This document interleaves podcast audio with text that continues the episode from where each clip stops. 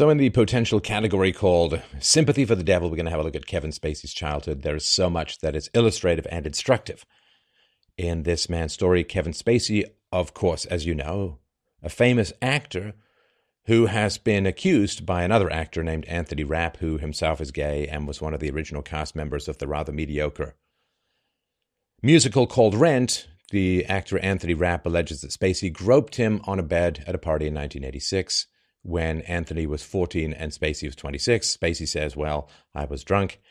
And uh, I don't know that that's much of a defense. I mean, I haven't been drunk for over four No, three decades, over three decades, not quite that old, over three decades. When I played Macbeth, I was at a cast party, had a few too many, and um, just remembered, you know, that, oh, I'm not drunk if I can lie on the floor without holding on. And it's like, whoa, I've got the spins. Oh, I'm nauseous. Oh, I have to pee again. This is basically an illness that I'd pay to avoid, so I've never been drunk again. But um, it's just in vino veritas. The fact that you're drunk doesn't necessarily mean anything. And, of course, you're responsible for what you do when you're drunk. Right, you don't get to say, well, I I plowed into a school because I was drunk driving, so I guess that's okay. Anyway, so Kevin Spacey, uh, a good actor, uh, got a couple of ticks. Like, the longer you see these guys act, the more you realize it's kind of like a persona. It's not really acting in that he doesn't really change that much from movie to movie. Uh, I think I first saw him in where he played this really abusive, Swimming with Sharks, I think it was he played this really abusive boss. And this sadism, you know, he comes by it, honestly, in the same way that Glenn Close comes by her bunny boiler personality in uh, her movies by uh, having a crazy mom.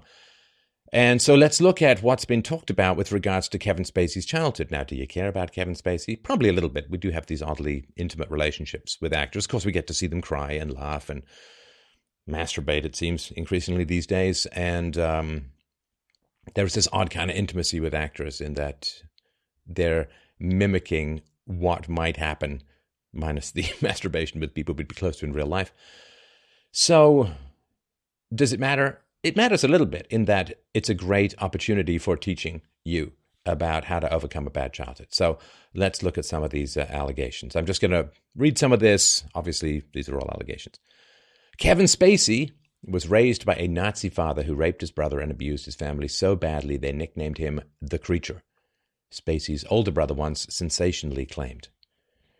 Allegations made by Spacey's brother Randall Fowler, who's sixty-two, have resurfaced in the wake of an allegation of sexual misconduct against his younger brother that emerged recently. And this actually was in two thousand four. This was uh, talked about. And his brother, who's four years older, made these claims about the brothers' early home life under their father, whose name was Thomas Jeffrey Fowler. This, he said to the Daily Mail in two thousand four. He said there was so much darkness in her home, it was absolutely miserable. Kevin tried to avoid what was going on, according to this older brother. Their father joined the American Nazi Party when the brothers were children, trimming his mustache to more closely resemble Adolf Hitler. Fowler, this is Kevin Spacey's older brother, says he was regularly whipped and raped by his father. The abuse was so bad, Fowler alleged, that he avoided having children of his own for fear that they would inherit the sexual predator gene. So this interview was conducted after Spacey lodged, then dropped a police complaint about an incident that happened between he and another man at four a.m. in a London park. Now, I don't mean to get all kinds of George Michael on this story, but um, basically Spacey said that uh, he originally said the guy stole his phone and he was injured by running after him, and then it turned out that the reality was uh, that uh, he gave the guy his phone, the guy ran off and he fell for a con. And um, Kevin Spacey said, I think they're always trying to, you know, say, what was he doing in that park at four thirty a.m.? My doggy had to go. Well, I don't know if that's an analogy or metaphor, but so in an interview after that headline-making incident, Fowler described his brother, Kevin Spacey, as an empty vessel who had never had a real relationship. He said, neither of us had a chance growing up with two such damaged parents. I went through three marriages and forty affairs. Fowler gave a harrowing account of the sexual abuse he claimed to have suffered at the hands of his father, who he said had pornographic pictures of men and women lining the walls of his home office. Fowler said that when he was twelve years old, his father summoned him to a bedroom and said he was going to teach him about the birds and the bees. He unbuttoned my pants and started playing with me, he alleged. He yelled for his mother, Kathleen Fowler, who pounded on the locked door before giving up. All of a sudden, this is the elder brother, all of a sudden the pounding stopped. Mum had left. I'd never felt so abandoned. Dad started to perform a sex act on me. That was the beginning of my adolescence, he said. As the abuse continued, Fowler said Spacey, younger by four years, quote, tried to avoid what was going on by wrapping himself in an emotional bubble. He became very sly and smart. He was so determined to try and avoid the whippings that he just minded his P's and Q's until there was nothing inside. He had no feelings. Their father died in nineteen ninety-two at the age of sixty-eight, and Fowler said his mother called him to tell him he didn't need to come to the funeral. Nasty specimen. He had earlier confronted her in nineteen ninety about her alleged complicity with the abuse, but was met with, and I quote, a stony silence. She died in two thousand three. I assume that's physically, spiritually. It would have been much, much earlier. So this is obviously terrible and terrifying. I, I can't help but wonder if the father had been a communist, whether this story would be coming out, but the fact is Nazi and, of course, left and Nazism anyway. So here's some interesting things about this. First of all, it is the excuses. Oh, there's a sexual predator gene. It's genetic. He says he didn't have kids for fear of that. There's lots of these kinds of excuses that you can see floating around that are powerful and indicative of how people try and deal with just these kinds of horrors and just these kinds of tragedies, right? There was so much darkness in her home, that is, to disembody the evil that is manifested in the parents. Uh, the older brother talks about, my parents were damaged rather than evil. And so here you can see it's genetic. It's a disembodied darkness. They're damaged. That is very powerful stuff. And that is, to my mind, why the abuse continues. Listen. This is all my opinion. I'm not a professional, but it's all my opinion.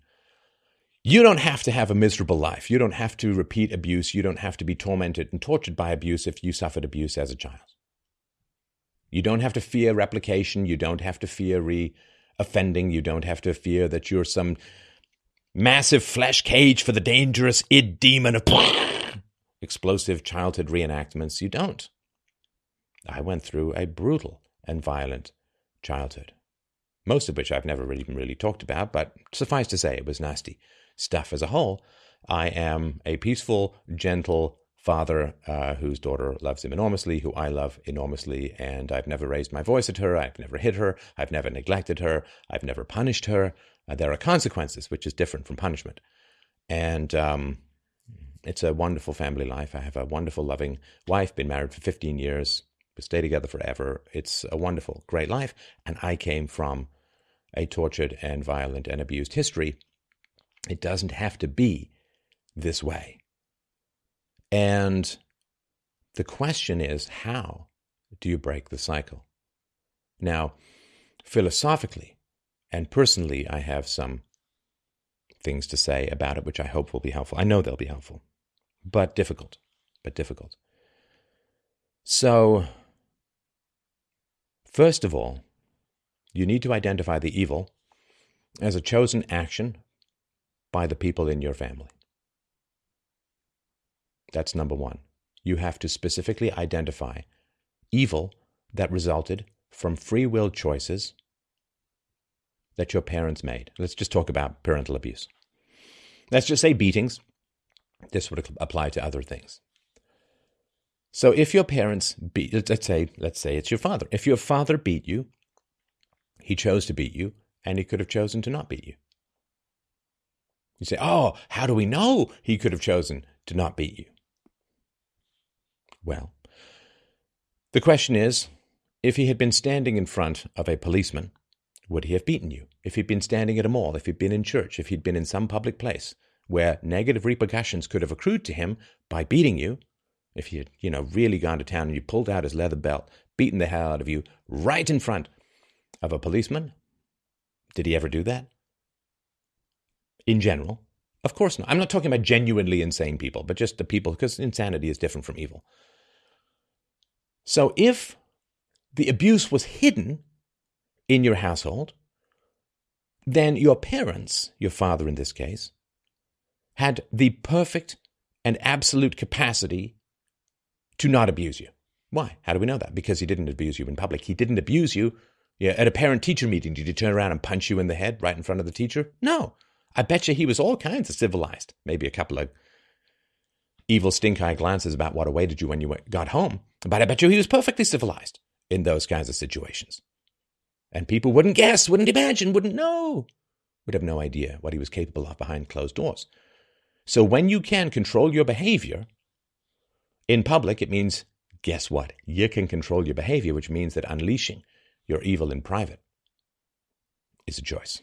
You are perfectly capable of not abusing, but you choose to abuse when you won't get caught. And this is a fundamental defense, right? If you say you're insane, then you should not avoid trying to be caught. But the moment you avoid trying to be caught, you're not insane, and therefore you are evil. If you can control your own behavior in public, it means you don't have to abuse, you don't have to be abuser and be an abuser, which means if you enact it in private, it's a perfect one hundred percent free will, free choice enactment of evil. It is a self-indulgence. That kind of abuse, any kind of abuse. Again, assuming that it was hidden. So if it was not known to others, that means it is evil, not crazy. Now, Kevin Spacey's childhood was monstrous, horrifying, and horrible. I have no doubt whatsoever that Kevin Spacey's father's childhood was monstrous, horrible, and abusive. So then we say, ah, well, but my father who beat me himself had a terrible childhood. No. No, it's not enough. And here's the most dangerous thing. If you make that excuse, what you're saying is a bad, a bad childhood means that you can be forgiven, or it can be understandable, or there's some justification for you being abusive as an adult. Your father lives within you. The child is the father of the man. Your parents live within you. We are not individuals. We are what I call the mecosystem. We are an ecosystem of competing perspectives, perspectives, which is why we debate with ourselves, which is why we argue with ourselves, which is why people who do horrible things often hear parental voices yelling at them. We have a competing ecosystem of personalities and perspectives in our minds. We are not one thing. We are, it's like saying a jungle is one thing. No, a jungle is an ecosystem, and we are a mecosystem. Our identity is complicated. That's why people can write plays, because they have more than one person. You go read Eugene O'Neill's A Long Day's Journey Into Night, a play that cost him so much emotionally that he demanded it never be performed until at least ten years after his death, about his morphine-addicted mother and his fame-addicted father. Look at uh, Tennessee Williams. Writes um, A Streetcar Named Desire. He's sitting in a rented room and he sees a streetcar rattling up and down the old quarter, and it has its destination written on the top, and one is Desire and the other is Cemetery. And he writes A Streetcar Named Desire, and he says, I am Blanche Dubois. But he was a gay man, so he's more of a caricature of femininity, and therefore so was Blanche Dubois, as was Stanley Kowalski, a, a, a parody or an exaggeration, a parody to some degree of, of masculinity. So we are complicated. Now, we also universalize. Whatever rule we apply to our parents will be, will be consciously or unconsciously applied to ourselves. So if we say, well, our parents did bad things, but they themselves had bad childhoods, what you're saying is, if your parents abused you, if your father abused you in this case, then you're saying, well, I can do bad things in the future, but I had a bad childhood, so it's okay.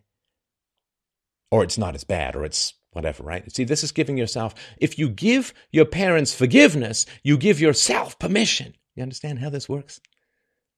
And you cannot give yourself permission to reenact evil, to become evil. There is no excuse. None whatsoever. If you give no excuse to your parents, you give no excuse to yourself. If you give free will to your parents, you get free will for yourself. If you give evil to your parents, you get to drop the burden of evil yourself. Somebody's got to hold it. If you say, well, they did the best they could with the knowledge they had, how is that falsifiable? What's the null hypothesis for that hypothesis? How do you, how could you disprove it? It's impossible. So it's not a standard of any. It's a standard of forgiveness and self-erasure. Because whatever you justify in terms of the evil your parents did to you, you are then punishing yourself for being angry about it. Because anger, in the face of that which instead should be understood, is an irrational and immature response. To get angry at the sky for raining is immature, and it's ridiculous. It's irrational. And so if your parents were nobly struggling under the burden of their own childhood and unfortunately lashed out against their better judgment and did the best they could and you should forgive, then the natural anger you have about being violated gets recast as immaturity and pettiness. And you don't get a chance to use that anger to build healthy barriers and boundaries and choose better people in your life as an adult. It's toxic.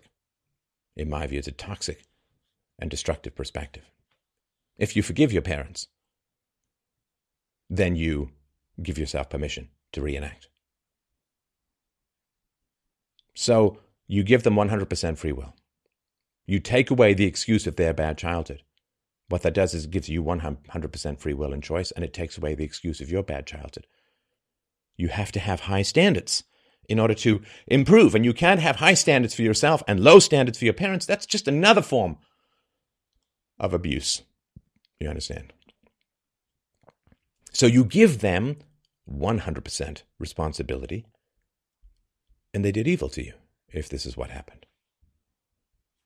And this liberates you from the cycle of history. This breaks the chain. This breaks the cycle. This gives you a choice.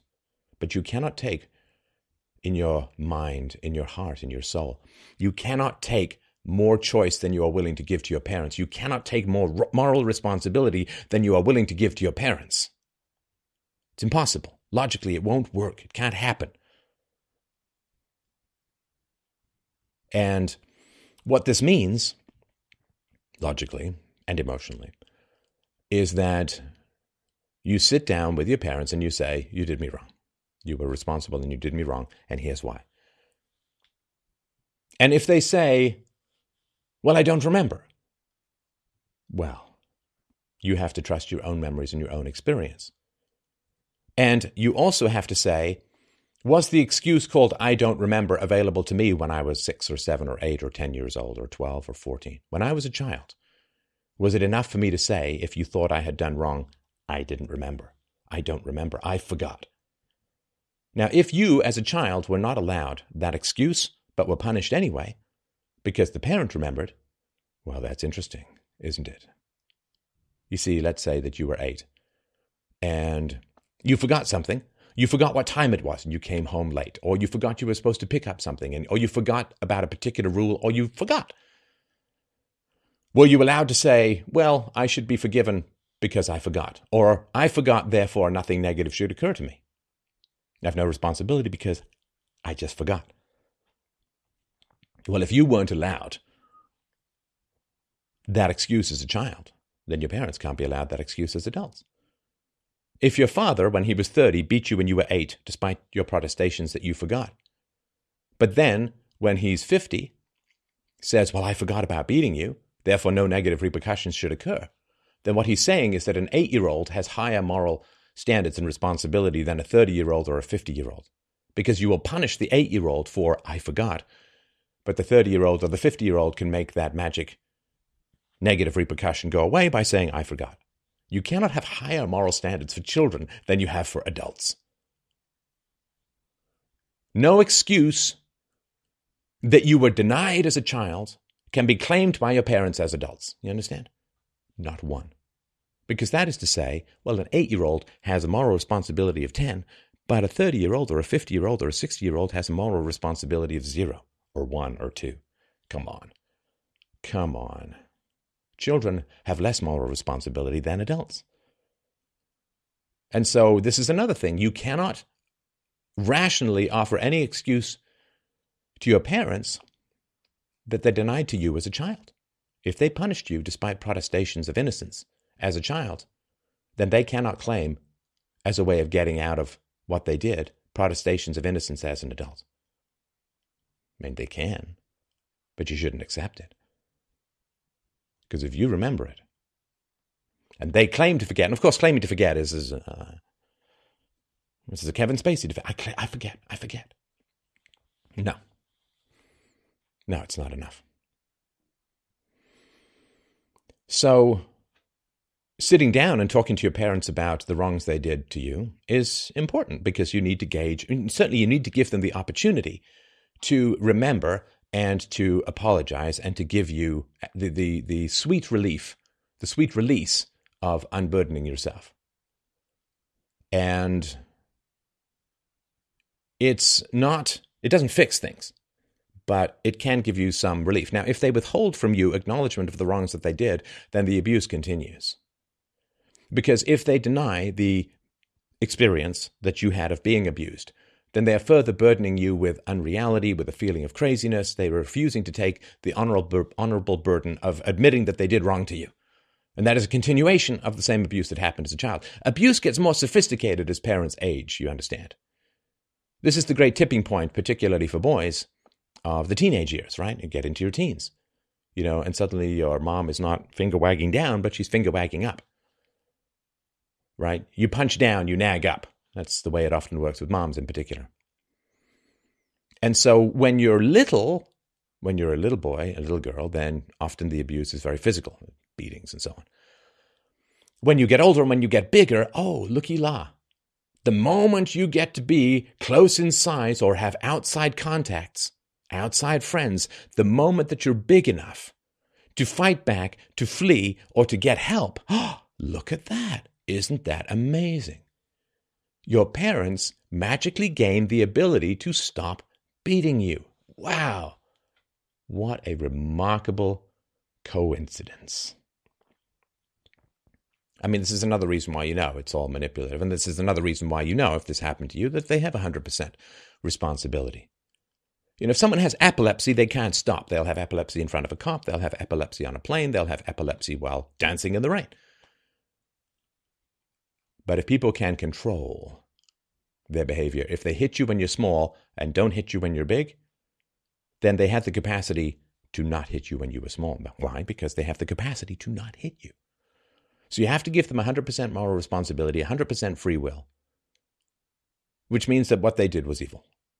Now, that builds a barrier between you and evil. That is unacceptable. You had perfect choice. You chose to do evil. By granting free will, you take free will. You cannot have more free will or moral responsibility than you are willing to grant to those around you. Otherwise, you're making yourself an exception. Well, they're not responsible, but I'm responsible. They weren't responsible for what they did as adults, but I'm responsible for what I do as an adult.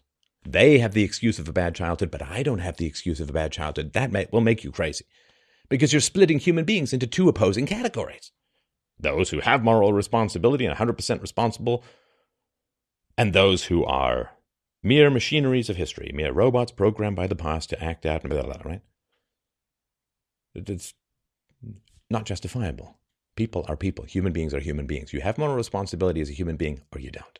And unless they were genetically or generally or provably insane, which you still are going to have trauma and, of course, this radiates out, right? Let's say your parents were insane. Well, there were those around who knew it, and what did they do? Because the immorality is not just specific to your parents. If this is what happened, the immorality spreads out in waves, in waves, to everyone around who knew, extended family, priests, teachers, who knows who.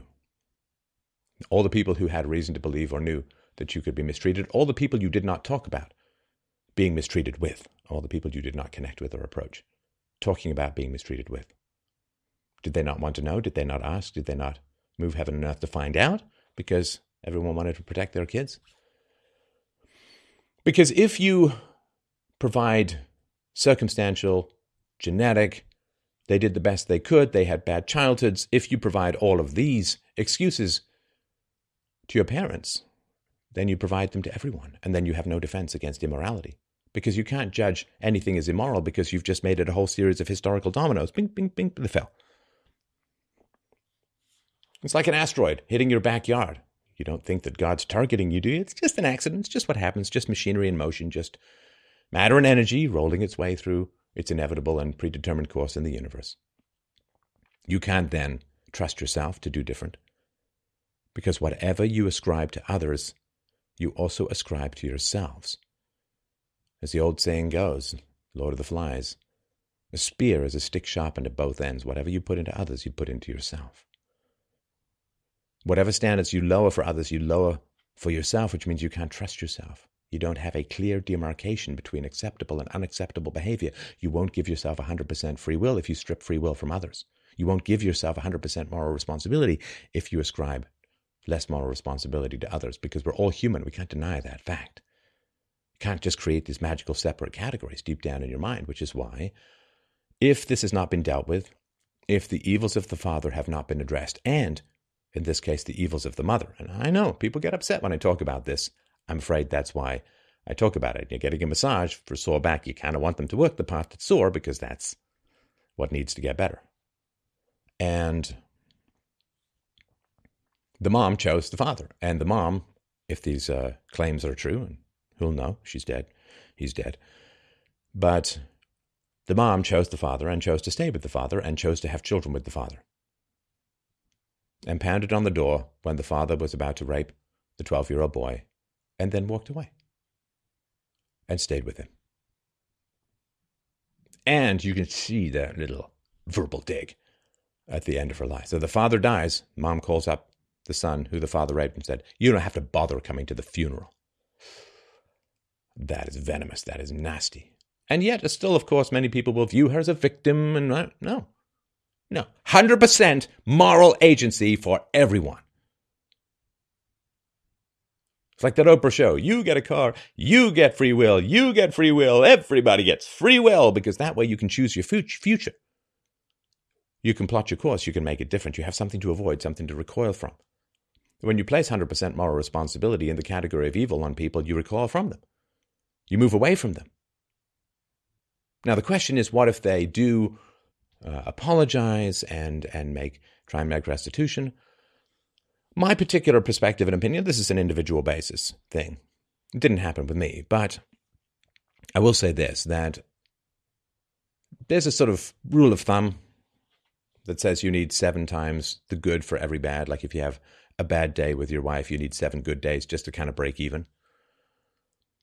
So, you know, if you had twenty bad years with your parents, by that rule of thumb, you'd need one hundred forty perfect years with your parents to even it out, even if we don't count the fact that first impressions tend to be just a little bit more lasting than later ones.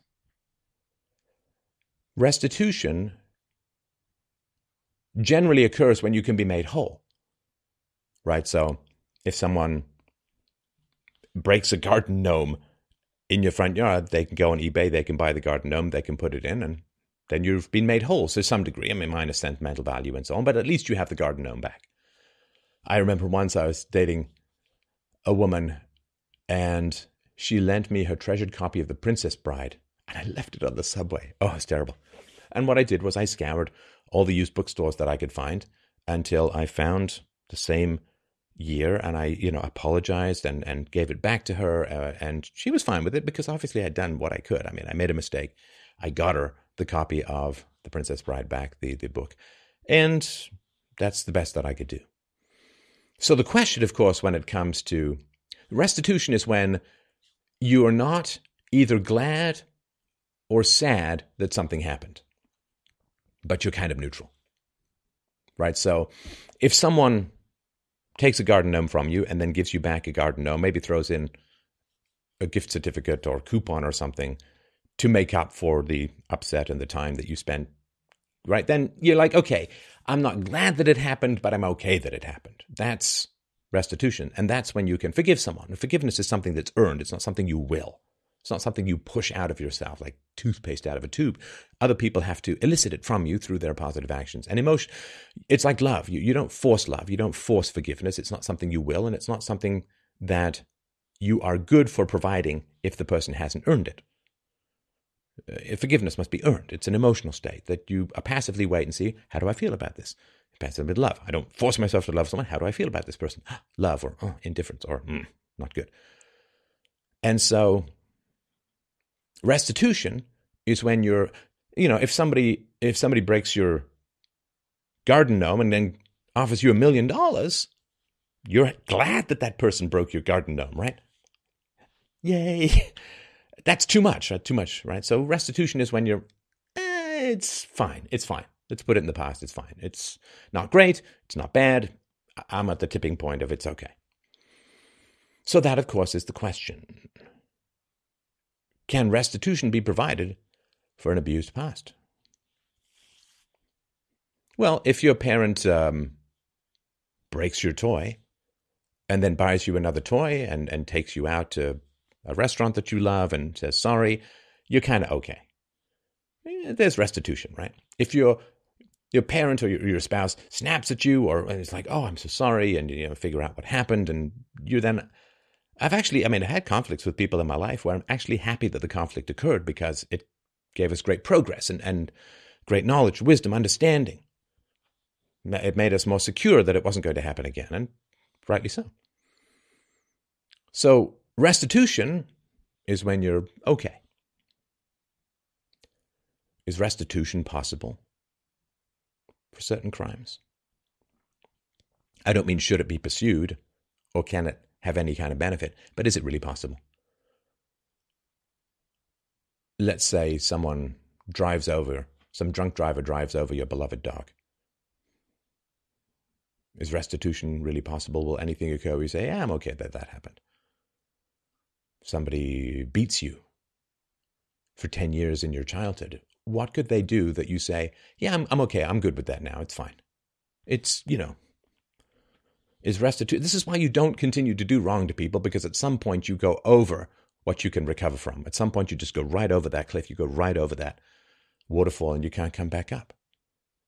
That's why you have to, when you do something wrong to someone, you kind of have to freak out and you really have to correct it right away. You know, you walk a mile in the wrong direction, it just takes, you know, it's just extra time to go back to the right. But if you do wrong to someone day after day, week after week, month after month, year after year, decade after decade, at some point you've passed the event horizon of restitution. Because nothing that you can do will make it okay. Let's say the father was still alive. Let's say the mother was still alive of the Spacey family. What could they do at this point? The, the what Kevin Spacey's fifty-eight, his brother is sixty-two. What could they do after this lifetime? What could they do where the brothers would say, yeah, we're okay with it now. Yeah, you know, it's evened out. Guy didn't even have kids. Terrified because he'd misidentified the cause. So these are all of the challenges and the dangers. Forgiveness for parents, forgiveness for evil is permission for yourself. And don't do that much wrong to people when it can't be recovered from. Love, and often the future of the relationship, is dead.